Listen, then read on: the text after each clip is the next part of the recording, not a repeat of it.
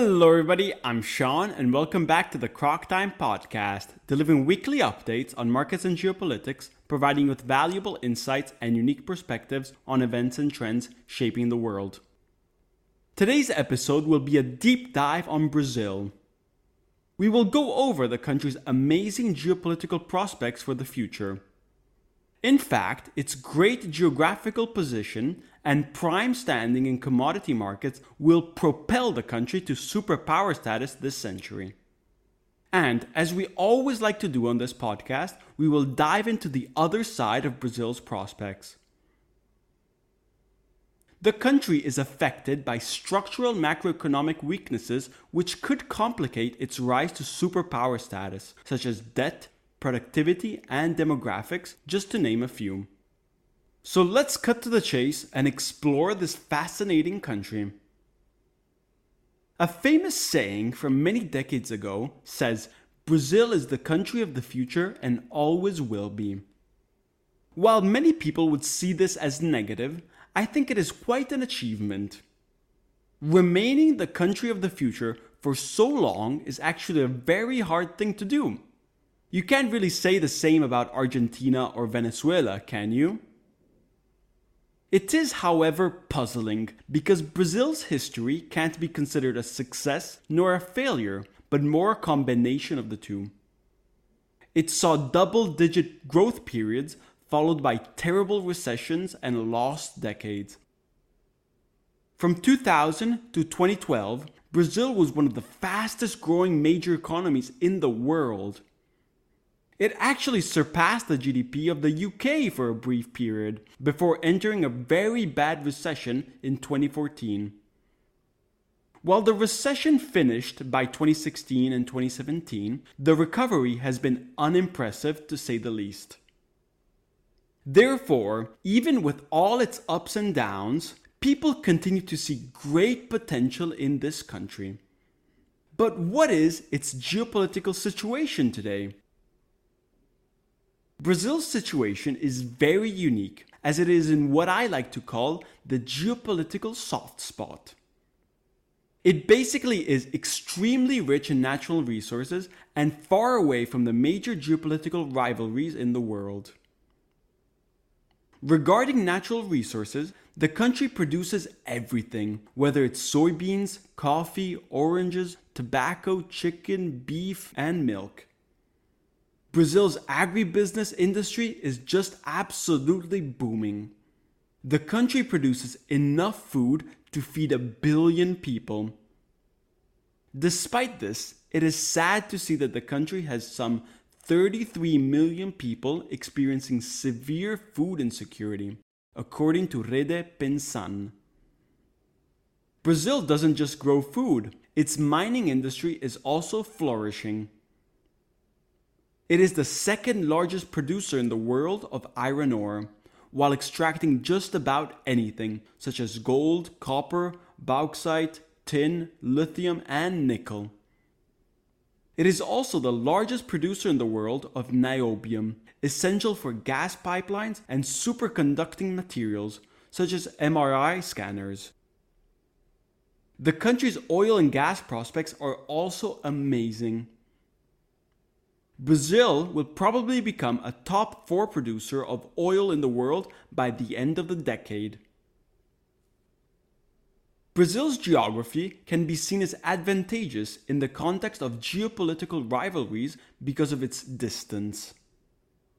Brazil is the largest, most populous country in its neighborhood, but it is also far, far away from the main geopolitical hotspots, such as the Middle East, Eastern Europe, or Eastern Asia. Its involvement in conflicts and tensions from major geopolitical rivalries is minor. Even though Prime Minister Lula's first two terms saw a period of increased international engagement and ambitions such as BRICS, regional integration, and South South cooperation, its geopolitical weight around the world is still relatively light. You add these two big factors with the country's large domestic market, its specialization as a manufacturer of automobile parts, computers, aircraft, and steel, and you get a country with excellent geopolitical prospects. But let's now look into Brazil's biggest macroeconomic weaknesses and understand why that country's excellent geopolitical prospects will possibly fall short. One of the first weaknesses on the list is the country's deteriorating demographic picture. Yearly population growth was at 0.52% between 2010 and 2022. The previous decade, it was 1.17%. Its fertility rate is falling and its demographic picture is getting worse. Forecasts from the World Bank suggest the population will start to decline from 2040. While this is common for developed economies, I'd like to remind you that Brazil is a middle income developing economy. If we look at each demographic indicator from Brazil, such as its fertility rate, yearly population growth, average age, Brazil fares worse than other large and developing economies such as India, Indonesia, Mexico, Colombia, and Bangladesh. While the demographic picture deteriorates, Brazil's GDP per capita is still around 30% less than its peak in 2011. Brazil risks becoming old before becoming rich. The second structural macroeconomic weakness concerns a weak labor market and deindustrialization. Brazil's labor force participation rate is still below the COVID 19 pandemic. The country's labor market has failed to grow along with generally good demographics so far. What is even more striking about Brazil's economy is the manufacturing deindustrialization, as manufacturing as a percentage of GDP has declined from 34% in the 1980s to 11% today. Shifting from manufacturing to services is the normal trend for countries as they become a developed economy, but this is happening prematurely in the country. Brazil's service oriented economy is not the type of high specialization service economy, the one that allows countries to become developed and rich. South Korea and Taiwan's tech specialization is a clear example of a desired high specialization I am referring to. Brazil mostly relies on low value added services reducing Brazil's economic complexity, which is essential for an economy to grow sustainably. The country is focusing too heavily on commodities, primarily agriculture, while the rest of the economy declines.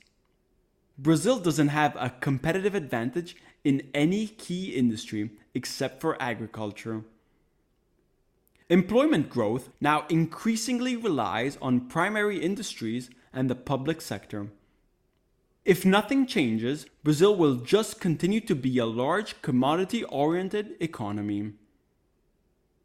Debt is also another problem, as it has grown tremendously since the onset of their 2014 recession. As we highlighted before, its economy and GDP per capita is still lower than what it had been pre recession. In the same time frame, Brazil's debt has increased by a wide margin. Total economy debt is now around 170% of GDP, and it grew by 50 to 60% of GDP since 2014, which is staggeringly high. Total public debt to GDP is one of the highest in all of Latin America. Just for context, this figure is 42% in Mexico. Household debt has also risen sharply and now represents close to 40% of GDP, double Mexico and Turkey. Brazilian interest rates peaked in 2015 and then fell from around 15% all the way down to 1 to 2% and remained there until after COVID 19.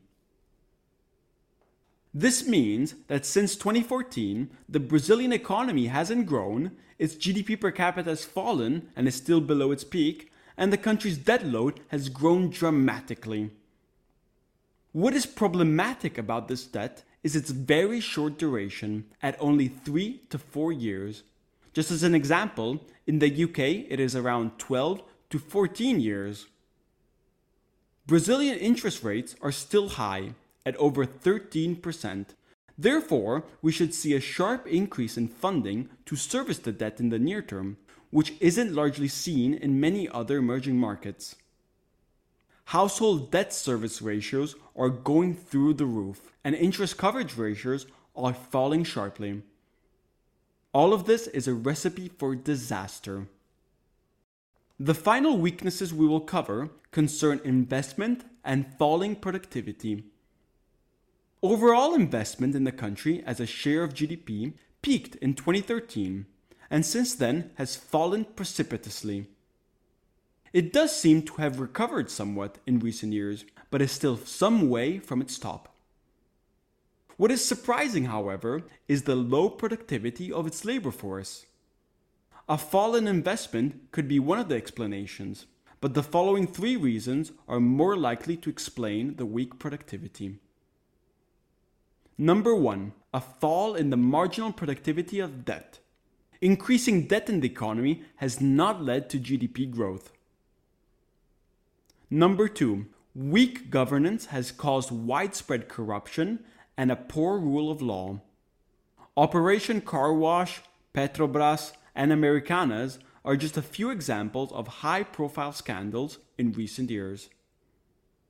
Number three, global competitiveness is falling along with its global rankings as inefficient labor markets, burdensome tax systems, poor education, and infrastructure take its toll. I would like to point out though that it seems that Lula is making a bit of progress on the tax system recently, so I'll keep my fingers crossed for this. Other weaknesses that I'd like to mention are related to Brazil's fiscal policy, which focuses a bit too much on social programs, which boost consumption but don't really lead to lasting GDP growth.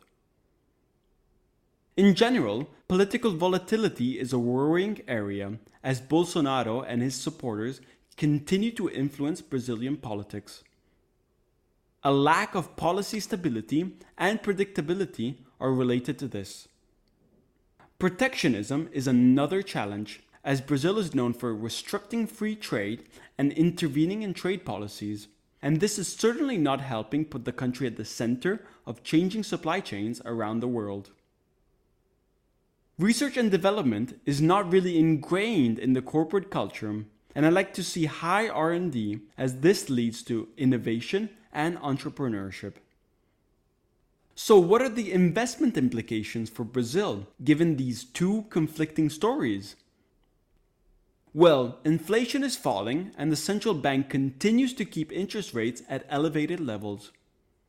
Brazil has increasingly gotten hooked on debt with very low durations. I fear that when households, corporates, and the government refinance at these higher interest rates, it will potentially lead to a credit bubble pop possibly leading to a non performing loan or NPL cycle. If we look at other areas, there are certain worrying signals emerging. Demographics are not good, productivity of its labor force is low, Brazilian politics is becoming increasingly polarizing, economic complexity is low and not improving. The country's prospects are exclusively focused on agriculture, energy, and mining. And I didn't even mention the country's crime or the booming narco business. Yes, its geopolitical situation looks great and enviable, but is it enough to compensate for all its other weaknesses? I am not too sure about this. While I am definitely interested in certain pockets of the Brazilian economy, such as its agribusiness and energy sectors, the rest of the economy isn't looking as bright. While recent policy moves from the Lula government do seem promising, such as tackling the country's massive tax mess, it will take time. I just need to see more to believe that Brazil will be the country of the future. I certainly think Brazil will become a superpower one day, but what kind of superpower they will become depends on the reforms they do today. Thank you, and I hope you enjoyed this episode of Croc Time. Please leave a review and follow me on Instagram, and I'll be back next time with more insightful research.